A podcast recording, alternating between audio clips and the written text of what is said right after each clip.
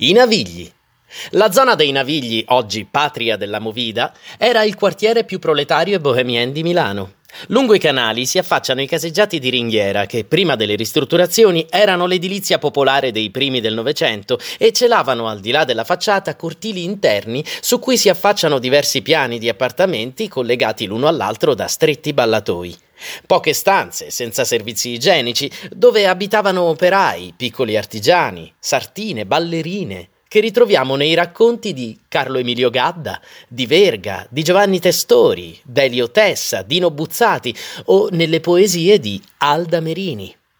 La Merini nacque in via Mangone e successivamente visse col suo amato Michele Pierri in Ripa di Porta Ticinese 47, in un piccolo appartamento di ringhiera.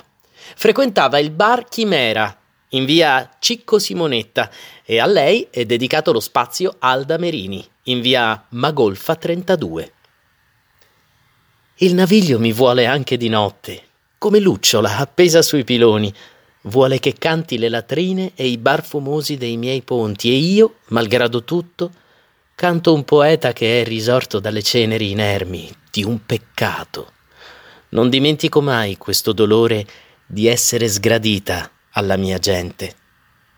Alda Merini, il naviglio mi vuole anche di notte.